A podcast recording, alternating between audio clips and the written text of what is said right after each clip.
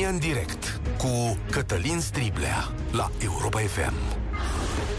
Bun găsit, bine ați venit la cea mai importantă dezbatere din România. Ce veți auzi în minutele următoare este revoltător și straniu în același timp. Straniu e pentru că nu știi cum se poate, omenește vorbind, ca unor oameni să li se vorbească așa cu asemenea lipsă de empatie și înțelegere pentru situația lor. Care sunt mecanismele care îi determină pe unii funcționari și angajați ai statului să ajungă aici? E și asta o întrebare. Revoltător este pentru că după cazul Caracal ni s-a promis o schimbare și am auzit o grămadă de promisiuni. Și mai e revoltător că asta se întâmplă astăzi, deși toată lumea știe că apelurile astea la 112 sunt înregistrate, că lumea protestează, că lumea nu mai așteaptă mult și nu înghite multe mizerii. Faptele, dacă nu le știți, sunt următoarele. În noiembrie anul trecut, o familie cu un copil de aproape 2 ani a sunat la 112 Oamenii au solicitat o ambulanță pentru că fica lor avea probleme urologice. Ajutorul le-a fost refuzat. Aflăm de-abia astăzi despre acest caz pentru că acum au devenit publice înregistrările când STS-ul le-a trimis familiei. Dar cred că cel mai bine este să auziți cu toții un fragment din această înregistrare.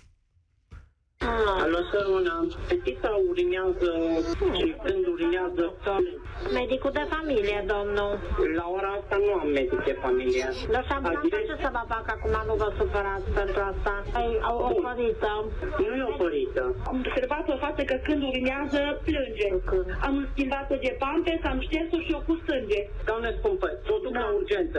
Da. Am căutat o jumătate de oră mașină să mă duc să bag la urgență. Deci nu e o urgență. Da, Dacă ce? fata îmi pățește ceva, dumneavoastră răspunde. Nu, eu Asta nu e răspund deloc, e amenințare. copilul dumitale. Nu trebuia să las să ajungă până aici. Nu răspund eu deloc. Înseamnă că nu te-ai dat foarte desraia. Foarte simplu. Eu nu răspund de ea, răspuns dumneata și nevasta dumitale, că sunt asta voștri copiii. Nu să-ai mei. Eu pe ai mei mi-am crescut. Ești obligată pe urgență. Ce nu mă înveți tu pe mine, la ce sunt obligată să trimit? Tu să-ți vezi de copil mai bine, bine? Răspuns că e a tău. Bine, la revedere. Asta e o parte din înregistrare. Păi, de ce, stimați cetățeni, mai primești și o lecție de morală la 112? De ce să le spui unor oameni care au nevoie de ajutor, măcar de îndrumare, um, de ce să le spui așa ceva? Sunt convins că o zi la ambulanță este stresantă. Sunt convins că lumea are cereri bizare, are nervi, cere servicii care depășesc limita, dar acesta este modelul de răspuns. Mai e o chestiune. România a trecut printr-o traumă legată de serviciul acesta când Alexandra de la Caracal a sunat acolo și nimeni nu a putut o găsi. Voi știți întâmplarea.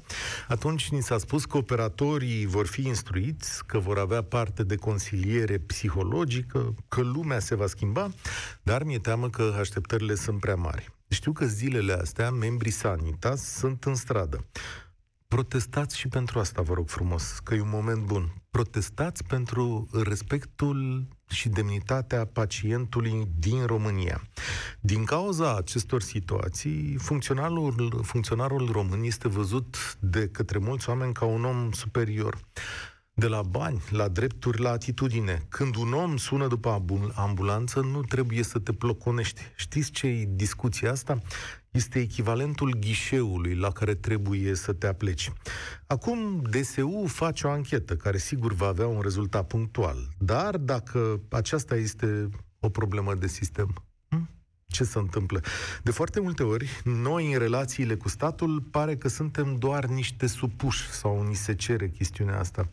Ieri, domnul Orban ne-a anunțat că sporurile bugetarilor sunt de neatins, nu pot fi tăiate. Dar dacă ai un spor de stres, nu cumva trebuie să și rezolvi stresul din situația respectivă? Știu că e foarte greu să repar România doar cerându-le politicienilor să o facă. E și de datoria noastră. Dar poate că e un accident. Poate că relația este corectă și normală în multe cazuri. Poate vorbim enorm de mult despre extreme și nu despre centru. Hai să vedem cât de răspândită este boala asta, cât de răspândită este umilința în raport cu statul român. Asta vreau să-mi povestiți și să-mi spuneți astăzi. Te mai umilește statul sau a devenit un partener pentru tine, cetățean? 0372069599 Este această convorbire la 112 un accident sau e lipsă de empatie generalizată? S-a îmbunătățit activitatea acolo după cazul Caracal? Și, de fapt, cum ați descrie relația dintre funcționarul român și cetățenii care au nevoie de serviciile sale. Vorbiți-mi despre umilință. Și dacă sunt oameni care lucrează în sistem, sigur, vă aștept să ne explicați, poate înțelegeți mai bine decât noi ce s-a întâmplat acolo. 0372069599 Mihai, tu deschizi România în direct, te ascult. Ioan. Salutare. Uh, auziți? Da, da, te ascult. Așa. Eu vă spun, nu pot să dau prea multe informații. Am lucrat în domeniu. Urma să fiu avansat, să preiau un call center. Ce vă pot spune e că totul în ceea ce privește call center-uri în care lucrează bugetari sau instituția de statului sunt căpușate de angajați cu pile soții, nepoți, nepoate, rude apropiate, mai îndepărtate, care își păstrează locul orice s-ar întâmpla. Dar uh, dacă... Trei... Te ascult. Uh, trainingurile de care spuneați dumneavoastră le-am prins. Eu am fost cel care a făcut traininguri și eu am fost cel care a zburat cu prima ocazie. De ce? Pentru că eu îmi făceam treaba. Pentru că eu atrăgeam atenția. Domne, nu se vorbește așa nu suntem stăpâni pe plantație și sclavii trebuie dirijați. Trebuie să ascultăm. Oricât ar fi de supărat omul, poate să fie întors. Și mi s-a plătit cu moneda asta. Am fost concediat.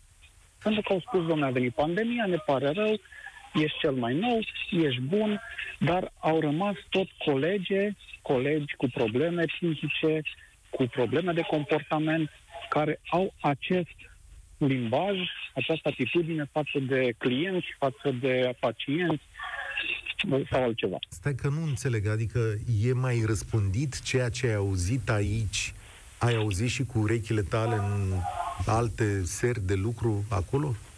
Da, da. Da, eu eram cel care trebuia să corecteze, eu eram cel care asculta cum vorbiți și chemam colegii să discutăm, să vedem exact cum se poate rezolva o anumită situație, cum se, po- uh, se vorbește, cum reușești să calmezi un uh, om. Ori, în momentul în care le, uh, îi chemam, îmi spuneau, vezi că sunt soția lui Cutărescu, uh, managera, îmi spunea managera, directoarea de call center, îmi spunea, ai grijă că e amanta nu știu cui, nu trebuie să facem raport, totul se mușamaliza. Mm-hmm. Dar ce împiedică pe acești oameni, în ciuda faptului că sunt amante, neveste, alte relații, ce împiedică să fie oameni? Adică de unde și până unde? Că, domnule, o fi nevasta cuiva, dar ce o împiedică să vorbească frumos? Exact ce spuneam mai devreme. Eu eram într-un call center de 60 de oameni. Din cei 60 de oameni, aproximativ jumătate aveau probleme psihice. Nu, Erau labili psihic. Asta e nu rezultatul... puteau face față unei discuții. Uh, se enervau uh, foarte repede, erau foarte aroganți, uh, nu știau să poartă o conversație. De ce? Pentru că ei veneau acolo pentru că nu-și găseau în altă parte de lucru sau erau forțați de soț, soție să vină acolo. Nu ei nu veneau de plăcere. Nu există o evaluare psihologică înainte de a intra acolo sau evaluări psihologice Da, la da. Adresa? Ba da, exact cum se face la orice instituție. Așa. Intri în cabinet, te întreabă medicul, ai probleme și zici nu. Dai o declarație pe proprie răspundere și ai trecut mai departe. Și dacă episoadele astea de stres se repetă, bănuiesc că în cadrul instituției se știe ce se hotărăște după aia. Dacă cineva are 3-4 scăpări din astea, ce fac șefii? Deci au fost, au fost cazuri pe propria piele. A trebuit să corectez aceeași persoană de zeci de ori. Nu am fost lăsat să fac raport mai departe. Uh, mi s-a atras pe timpul atenția că nu am voie să fac nimic mai departe și să nu șamalizăm la nivel mic. De ce? Soțul era undeva mai sus. Și reclamația ar fi ajuns și la el. Și atunci mi se spunea, măi, faci raport pentru convorbire, nicio problemă, vine soțul și tu pleci. E, într-adevăr, am plecat eu. Pentru că nu am acceptat, am făcut câteva rapoarte, am atras atenția asupra faptului că se luau anumite amenzi pentru convorbiri, se cheltuiau niște bani aiurea, uh, clienții erau nemulțumiți, să spunem așa, și mi s-a atras atenția că nu e bine ce fac. Iar când a venit pandemia, dintre toți cei care eram acolo, am fost felicitat, mi s-a spus bine, te-ai descurcat, ai reușit să reformezi pentru câțiva call center ne pare rău, trebuie să ne despărțim. Ce poveste. Și în continuare persoanele acelea lucrează, eu nu. Ce nebunie, da.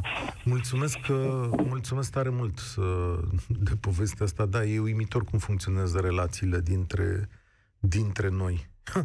Stau acum să mă gândesc că cât și pe unde e împânzită țara asta de pileș și de ce la noi pila funcționează în sens invers decât cel care ar trebui. Adică pui o vorbă pentru cineva, dar la noi pui o vorbă pentru cineva care nu e bun, în loc să pui o vorbă pentru cineva care e bun. Oana, salutare, bine ai venit! Uh, bună! Mulțumesc foarte mult că mi-ați dat ocazia să vorbesc, pentru că am și eu două povești vis-a-vis de statul român, de instituții.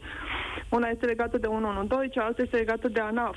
Și o să încep cu cea legată de ANAF, pentru că este atât de evidentă, în sensul că am câștigat și în instanță uh, împotriva lor. Deci, uh, Uh, într-o perioadă în care știu că au fost foarte mulți români în situația mea, că citeam prin presă, m-am trezit cu o poprire de o sumă pe care am simțit-o, deci nu, deci de vreo câteva sute de lei uh, din partea NAF. Da? Deci mie mi-au retras pur și simplu din cont, spunând că le datoram nu știu ce taxă. Uh, ei bine, uh, i-am am dus în instanță.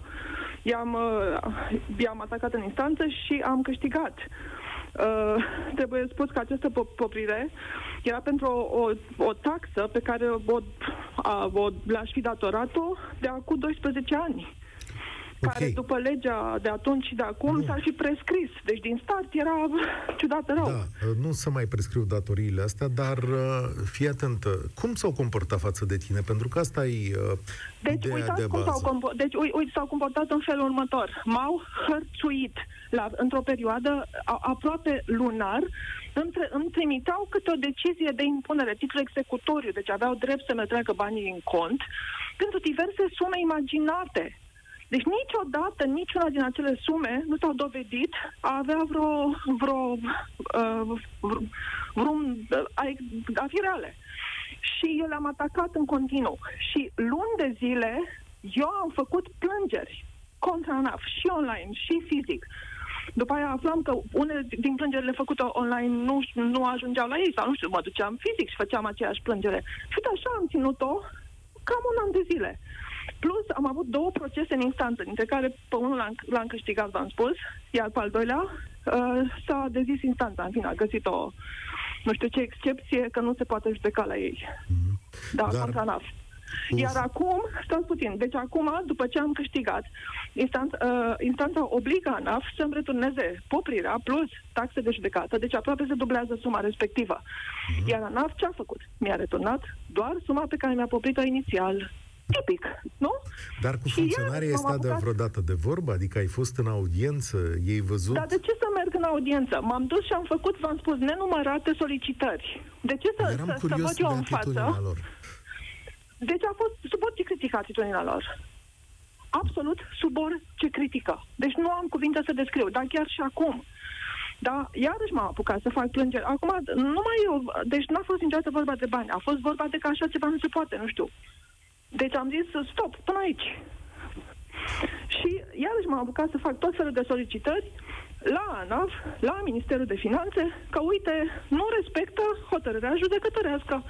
Și în sfârșit am primit acum o săptămână uh, din, din partea Ministerului de Finanțe o, un răspuns că au trimis corpul de control să, să investigheze, să vadă despre ce e vorba. Uite, m-am simțit și eu bine. Nu știu ce se va întâmpla. Dar Da. măcar... uh, Știi că la control suntem foarte buni, îți mulțumesc tare mult, Oana. Știi că la control suntem foarte buni. Și acum, la Cluj, de- la cazul de la care am plecat, e un control. A venit DSU un control, a zis, domnule, asta e atitudine neprofesionistă, nu vrem să se întâmple așa ceva, dar până la control, cum merg procedurile interne? De fapt, despre asta e vorba. Și ce te lasă pe tine, în calitate de funcționar, să vezi să vezi omul din fața ta ca un număr, ca un perete. De ce nu poți să-i vorbești frumos, asta e întrebarea. Ce se întâmplă acolo de apare dezumanizarea asta pe care ați auzit-o ceva mai devreme în înregistrare? Sorin, salutare, bine ai venit la România în direct. Salut, Cătălin, bine te-am găsit. Uh, Eu aș vrea să vă relatez o experiență avută cu 112 în luna septembrie anului trecut. Am avut un accident casnic, am căzut de pe o scară, în urma care am, m-am ales cu o dublă fractură deschisă, ce mai laba piciorului a terminat doar într-o bucățică de piele. Am sunat la 112, i-am explicat în câteva cuvinte doamnei despre ce este vorba și m-a întrebat, vrei să anunți poliția? Zic, doamnă dragă, nu anunțați poliția că zic, sunt acasă, zic, am nevoie de ambulanță. A început din nou să-mi pună întrebări până când uh, eu între timp îmi legasem garul și am spus, zic, doamne, dacă mă mai țineți mult la telefon, s-ar putea să leșin pentru că am hemoragie. Și le-am spus frumos, trimiteți dracului ambulanța. Vreau să vă spun că după 5 minute a venit poliția. I-am întrebat dacă au cunoștințe elementare de prim ajutor și dacă pot să mă ajute cu ceva. Au zis că nu. Zic, atunci, de ce ați venit? Care e procedura? Grija lor era, era să nu îi muște câinele. Eu eram păzit, am un câine ce bănesc german, eu eram întins în grădină și câinele efectiv mă păzea. Asta a fost grija lor. Și am stat aproape o jumătate de oră până a venit ambulanța. Cert este că, nu, ce să vă mai povestesc, am ajuns cu a doua ambulanță la Timișoara și am fost la un pas de amputare.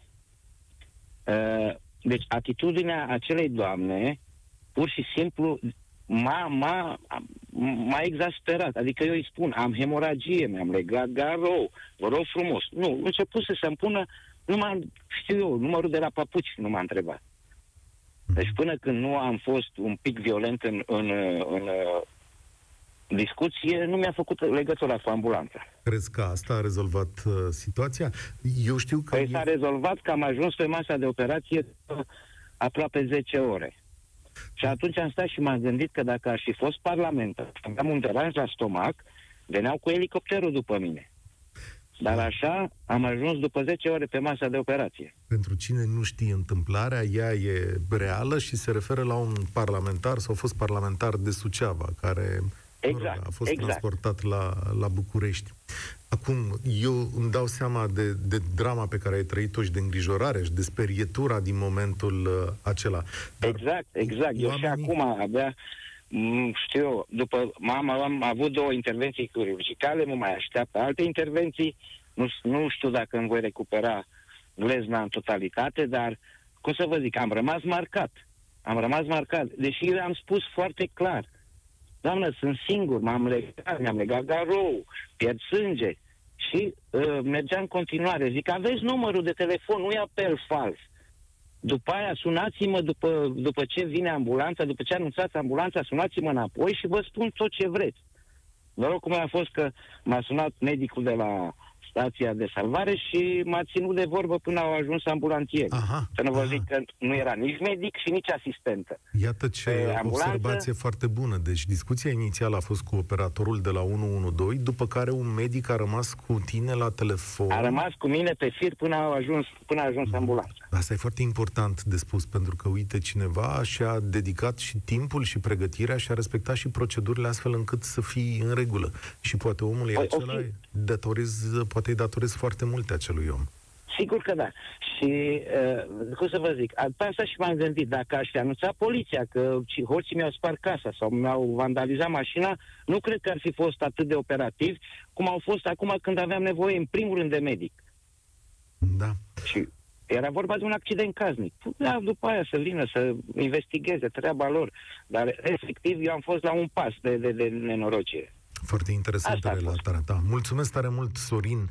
Avem un milion de probleme în viață. Totul e ca la momentul oportun să putem să beneficiem de serviciile de care avem nevoie de la stat. Și atenție, aici nu e vorba că ne faceți o favoare sau că puteți îndeplini sau nu un lucru, dar atitudinea cu care se intră în relație cu toți cetățenii României e foarte importantă pentru noi. Noi cerem câte o schimbare permanentă, noi le cerem politicienilor să facă miracole, dar adevărul este că micile schimbări cele făcute de noi pot duce lucrurile într-o zonă mai bună. Gheorghe, salutare, bine ai venit la România în direct. Bună ziua! În primul rând îmi cer scuze, emisiunea am prins-o imediat după ce am ieșit de la dentist și am buza de jos puțin amorțită. Uh, nu, din păcate nu o să pot să-mi dau nici numele real, nici județul din care vin. Sunt șeful unui dispecerat pompier din România, acele dispecerate integrate de care probabil ați auzit și care sunt uh, formate din uh, dispeceri de pompieri, dispeceri de ambulanță, dispeceri smurt, suntem toți într-o încăpere și răspundem la apelurile 112. Okay. Uh, cazul de pe care îl relatați dumneavoastră în momentul de față este, din punctul meu de vedere, ca participant la sistem, este izolat. Vă zic asta din experiența de peste 8-10 ani pe care o am ca ofițer în uh, cadrul unui dispecerat integrat. Este adevărat că apare rutina, este adevărat că oamenii obosesc după 7, 8, 10 ore, dar cazurile de genul ăsta, credeți-mă că sunt foarte rare. Iar în ceea ce privește interlocutorul dumneavoastră anterior, Sorin, în momentul în care dumnealui era în discuție cu operatorul, trebuie să știe faptul că ambulanța deja era pe drum sau cel puțin era uh, în așteptare. Ce nu știe foarte multă lume este că a, uh, serviciul acesta 112 este de foarte multe ori apelat abuziv. Nu există legislație care să-ți permită să refuzi un apel care nu este urgență, în timp ce dumnealui cu o urgență reală este nevoit să aștepte pentru că toate ambulanțele sunt la cazuri mai mult sau mai puțin grave. Oameni care se pot deplasa singuri la spital. Uh, iar interlocutorul, uh, primul interlocutor pe care l-am, l-ați avut, nu mai știu exact numele lui, uh, aș fi și eu curios care este acel dispecerat din România cu 60 de dispecerat 1 da, nu, a, nu a zis că e de care are 60 nu. de lucrători. Da, nu a precizat că e de 112. Bănuiesc că era un dispecerat un, de clienți, o chestiune privată, ceva de genul uh, ăsta, am înțeles eu. Vorbim, un call center. În cazul acesta da. vorbim de cazuri total diferite. Da Uh, nu neg. Uh, probabil că lumea ar putea spune, da, el face parte din sistem. Da, fac parte din sistem. Nu neg că există ce probabil există PCR-ul, pile cu metrii relații. Dar sunt cazuri totuși destul de izolate, cel puțin la mine în județ și cel puțin pe partea asta de 112 pe care o stăpânesc și o am în coordonare, ca să zic așa. Descrie-mi un pic procedura. Când uh, persoana respectivă a sunat la ambulanță, a fost preluată întâi de un operator 112, nu? Și apoi... Da, deci procedura este foarte simplă. Uh, pacientul, uh, indiferent de natura urgenței pe care o are, o persoană sună la 112, îi răspunde un operator STS 112, acesta preia datele, uh, în funcție de natura urgenței, face legătura ori cu uh, agenția de poliție, jandarmi, pompieri, Uh, iar dacă este cazul, iar urgența este, uh, cum să zic, nu este foarte clară natura urgenței, se preia, se dă legătura la toate agențiile, adică pompieri, uh, poliție, jandarmi. După aceea, unul este cel care va vorbi, și anume, de obicei, operatorii din uh, uh, dispeceratele integrate pompieri, uh, SAJ, SMURT, iar poliția și jandarmii sunt în așteptare. În cazul în care mai au nevoie de informații suplimentare, intră în legătură și uh, agentul de la poliție și respectiv agentul de la jandarmi. Dar în tot acest timp în care persoana stă la telefon și are impresia că eu ce fac, vorbesc ca nebunul fără să mi se întâmple nimic, nu. În tot acest caz, mecanismul din spatele apelului funcționează, în sensul că uh, uh, autospeciala destinată urgenței lui deja se îndreaptă spre caz. Că vorbim de o ambulanță de, de ambulanță, că vorbim de un echipaj smurt, că vorbim de o autospecială de stins incendii și așa mai departe, respectiva auto specială se deplasează spre caz, cu toate că persoana este, între ghilimele, ținută la telefon ai degeaba. fi trimis, uite, poate nu e cazul tău, dar ai fi trimis într-o astfel de solicitare, cea pe care ai auzit-o, era de trimis o ambulanță sau nu? Cu siguranță. Cu siguranță.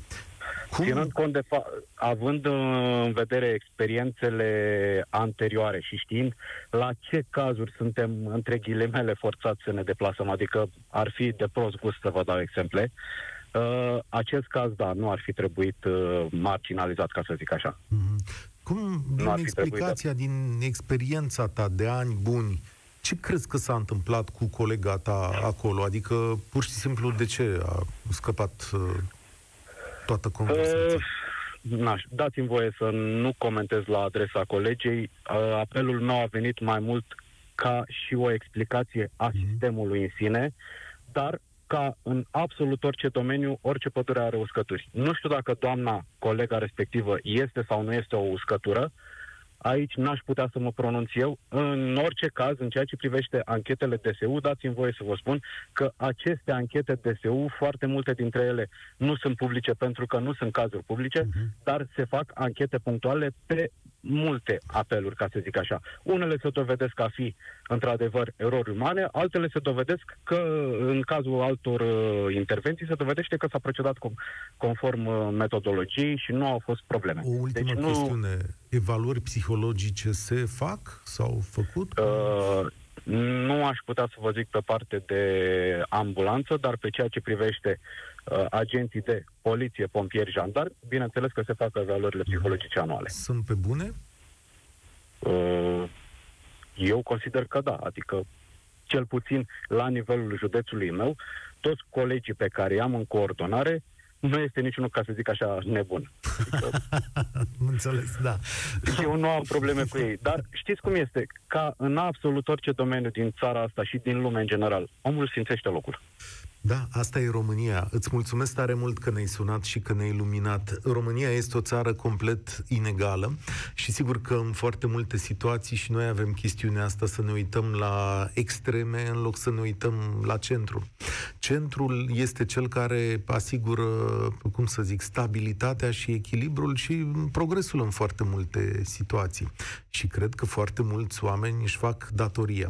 Întrebările noastre apar însă în momentul în care auzim ceea ce am auzit în această amiază și ne punem întrebări, domnule, cât de extins este fenomenul acesta și de ce nu reușim să reparăm inegalitatea asta.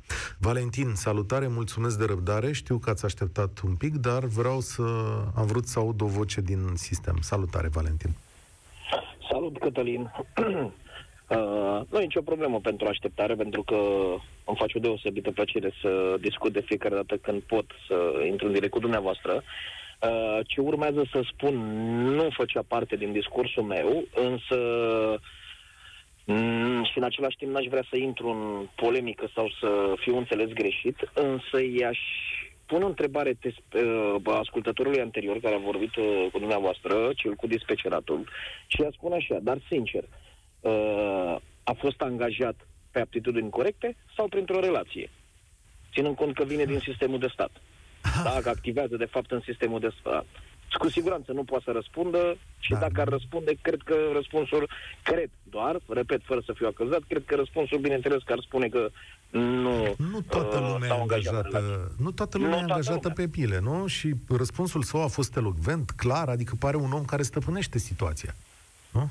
Corect, dar chiar dacă stăpânești, nu poți intra, sau în cele mai multe cazuri, nu poți intra fără relații. O știm. Și am simțit-o pe pielea mea de atâtea ore, am avut atâtea posibilități și am decis să Ia. Chiar dacă acum Ia, ia, ia, că eu vreau să aud asta. Adică cum? Cum, cum nu, pot, nu poți intra la stat fără șpagă? Asta spui sau fără relație? Uh, vă dau un caz, nu știu dacă e bine să-l spun, e vorba de o asistentă la spital în care așa, așa. Uh, s-au cerut bănuți, suma începea de la 1000 de euro, uh, a pregătit acei bănuți, însă ulterior a apărut relația mai mare a directorului spitalului și atunci relația aceea fiind mai puternică decât bănuții respectiv, Aha. Deci, da? deci funcția bate banul. Fii atent că Corect. tot aud de chestia asta pe la spitale. Sună lumea pe aici, la spitale am înțeles că să merge și până pe la 3000 de euro. Așa ne-a povestit se cineva merge în foarte mult. Și totul ține de educație. Totul ține de educație. Atât de educația de acasă pe care o avem ca om de creștere, cât și de educația profesională. Ca să ai educația profesională, trebuie să fii puțin educat și acasă, de acasă, ca să poți să înțelegi o educație profesională. Dar m-aș întoarce puțin la cazul uh, la care uh, ați făcut referire și v-aș da un singur exemplu. Sper să nu răpesc prea mult din timp. În urmă cu șase ani am avut o problemă uh, de sănătate, o infecție. M-am nimerit conjunctural m-am nimerit în, în Anglia, nu aveam asigurare p- p- p- făcută din România nu mă așteptam că se poate întâmpla așa ceva. Am luat o bacterie, m-am, uh, uh, să zic, infestat destul de nasol, n-am știut despre ce este vorba în primă fază și am sunat la 112 când durerile deja s-au uh, extins și erau aproape de insuportabile. Era seara și am sunat la 112. Nu dețineam foarte bine limba engleză, mai ales că nu înțelegem sau dacă mă puteam pronunța, nu înțelegeam accentul lor prea bine la telefon. Mm-hmm. Uh, și aveam un prieten. Vă rog să mă credeți că toată viața îmi voi aduce aminte de acea uh, experiență și anume, uh, m-au întrebat despre ce e vorba, uh, le-am spus simptomele pe care le am, m-au pasat către o altă linie, cred că din același departament, dar către o altă linie cu urgențe minore, spunându-mi că simptomele pe care le am și cazul pe care l-am relatat nu prezintă o, mă rog, un caz concret de a da. trimite ambulanță și că este vital să se trimită în altă parte, uh, m-au uh, consiliat, mi-au făcut inclusiv programare la cel mai apropiat spital din raza în care eu aveam domiciliu respectiv. Mm. Da? Și din oră în oră, până când Uh, uh, am ajuns dimineață, mă rog, la, la spital la ora 9, dacă nu mă înșel. Uh, mă sunau din oră în oră și se interesau de starea mea și mă întrebau cum mă simt și așa mai departe. Deci absolut toate întrebările. Dacă ceva nu corespunde, atunci trimiteau salvarea. Ăsta primul caz. M-am dus la spital, mi-au făcut uh, uh, niște investigații, mi-au confirmat într-adevăr că este o infecție la un spital din Axbridge. Mi-au, uh, mi-au dat un tratament cu antibiotic pe cale orală, etc. Uh, ulterior mi-au făcut programare și către spital. Aveam programarea p- după șapte zile, deci trebuiau să treacă șapte zile, însă în a patra zi uh, starea s-a agravat, am leșinat, am căzut, mă rog, în stradă și m-am trezit în ambulanță și unde credeți direct la spital, la St. Thomas Hospital. Uh, și am văzut acolo și spun decât atât că știu că timpul este scurt, am fost tratat, vă rog să mă credeți, nu știu dacă mă duceam la un hotel în România și plăteam un pachet all-inclusiv, de ceva, nu știu dacă primeam mai mult de la acel pachet într-o vacanță de ori inclusiv în România, decât am putut să primesc acolo. Fabulos. Îți mulțumesc mult pentru relatarea ta. Altfel să știți că asta, Anglia e o țară ale cărei servicii de sănătate sunt mereu puse la întrebare de cetățenii săi. Listele de așteptare sunt foarte lungi, problemele nesfârșite, e o subfinanțare în toată povestea asta și englezii mereu se plâng de cum funcționează sistemul la ei. Dar spune multă lume că odată intrat în sistem și pe mâna unor medici, ei au grijă de tine așa cum și-ar dori toată lumea. Ce poveste! Laura, bine ai venit la România în direct. Of. Bună ziua, mă bucur foarte mult că am reușit să intru în legătură cu voi. Uh, subiectul meu continuă oarecum uh, povestea spusă de antevorbitorul meu.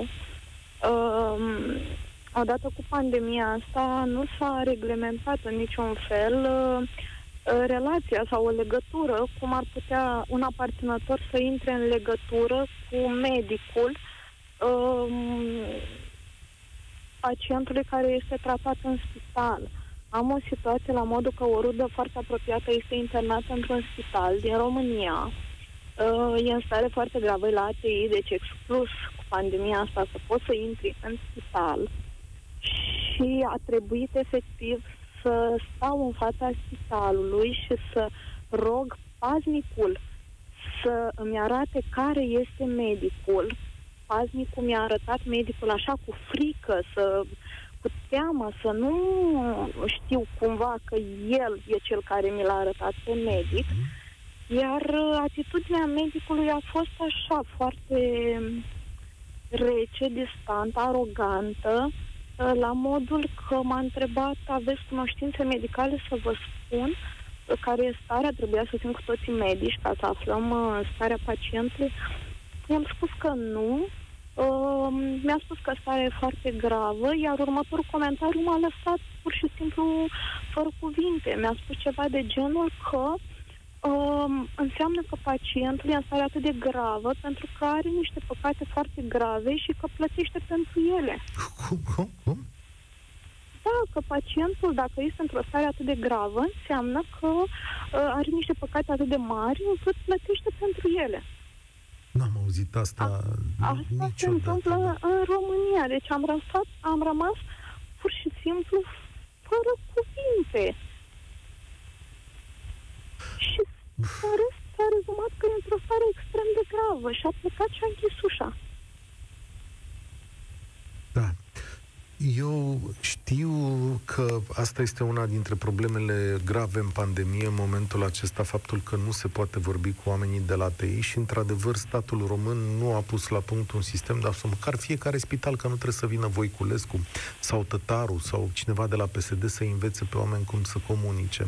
Acolo unde sunt oameni de la ATI, o să auziți, ați auzit deja m, cred că povestea Petronelei Rotaru la, Da. aici la Europa FM, care a spus Da. că n-a putut să vorbească cu tatăl ei și greu a reușit să-i, um, să impulsioneze și pe medici în direcția asta. Și eu stau să mă întreb ce-o fi atât de greu să m, reușești să stabilești un serviciu de ăsta. Știu că sunt foarte ocupați, știu că au o grămadă de treabă, știu că uh, le este și lor greu, că nu le-o fi ușor, dar în același timp, nu știu, ar Da, și soluție să asta găsesc. e, e, e adevărat, însă m, medicul efectiv, uh, am, inițial am sunat, uh, a evitat, pur și simplu ne-a evitat la telefon. Uh, uh, Doamnele asistente de pe secție ne spuneau, sunați între ora cu tare și cu tare, că medicul uh, va fi aici și va vorbi cu dumneavoastră. Iar în momentul când sunam, simțeam din vocea uh,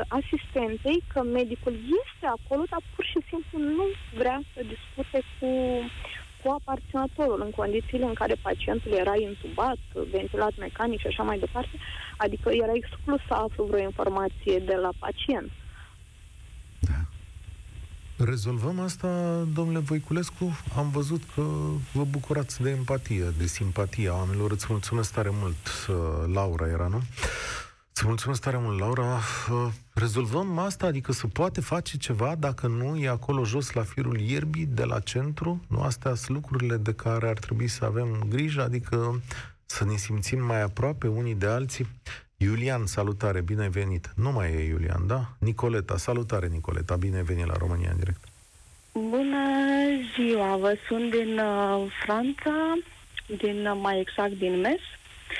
Sunt uh, medic generalist cu specializare de urgență. Actualmente lucrez într-un spital militar la urgențe. Uh, sunt uh, ușor uh, uimită de ceea ce se întâmplă, în primul rând de atitudinea doamnei de la dispeceratul de 112. La noi lucrurile nu funcționează sub nicio formă așa. Uh, În primul rând, toate mm, apelurile telefonice sunt filtrate de oameni care au o pregătire medicală. La noi există întotdeauna un medic de linie urgentist, pe tura de zi, doi medici, noaptea, un singur medic. Iar dacă cei care au pregătire paramedicală sunt ușor depășiți de situație, cum și era cazul acestei doamne uh, de ieri seară, Uh, este telefon, uh, apelul este plasat către medic, iar medicul este în măsură să ia decizii. Dacă va, este transferată la spital sau uh, va fi, uh, va vedea medicul său uh, de familie a doua zi sau ceea ce este în Ți casă. s-a întâmplat vreodată să auzi o astfel de astfel sau ceva asemănător, o lipsă de respect față de pacient? Niciodată, absolut niciodată. Deci uh, oamenii sunt antrenați și fac lucrul acesta zi de zi. Pentru, deci oamenii acolo sunt puși să răspundă întrebărilor pacienților, pentru că oamenii care sună nu sună doar să se audă că vorbesc la telefon cu cineva, una la mână, doi la mână, cei care vorbesc și cei care preiau a, a, apelurile telefonice sunt prima grijă este să uh, liniștească, uh, să liniștească pacienții și uh, că totul va fi bine, că cineva vine spre ei, în primul rând cei care sunt primii pe uh, sunt ajung primii la caz sunt uh, pompierii care au formare paramedicală, niciodată nu se deplasează medicul doar dacă sunt cazuri extrem, extrem de grave. Uh, iar uh, lipsa de respect vis-a-vis că am și eu copii acasă și că știu că mi-am crescut nu știu cum, asta nu. Deci în, în secunda a doi ești Ai... dat afară fără niciun uh, drept de apel. Ai apucat să profesezi în România? Niciodată. Deci am terminat facultatea și am plecat direct din, uh, am plecat direct în Franța, acolo m aici m-am format de fapt ca medic uh, și am plecat tot din acest motiv, văzând ce se întâmplă în, spital, uh, în spitalele din România și pe perioada stagiilor pe care le-am făcut în perioada facultății, mi-a lăsat un gust extrem de amar și uh, decizia a fost de a pleca într-o țară unde mă poate forma ca medic și nu de a lua uh, proastele, ca să spun așa, mă scuzați de expresie, a fiecărui medic îndrumător de rezidențiat. Îți mulțumesc tare mult. Ce concluzie amară. Da, asta e concluzia. La un moment dat o să plecăm cu toții și o să rămână doamna de la ambulanță să stingă lumina, spunându-ne că și-a crescut copiii, pentru restul suntem responsabili. Asta e România în direct de astăzi. Eu sunt Cătălin Striblea, spor la treabă. Participă la România în direct, de luni până joi, de la ora 13 și 15, la Europa FM.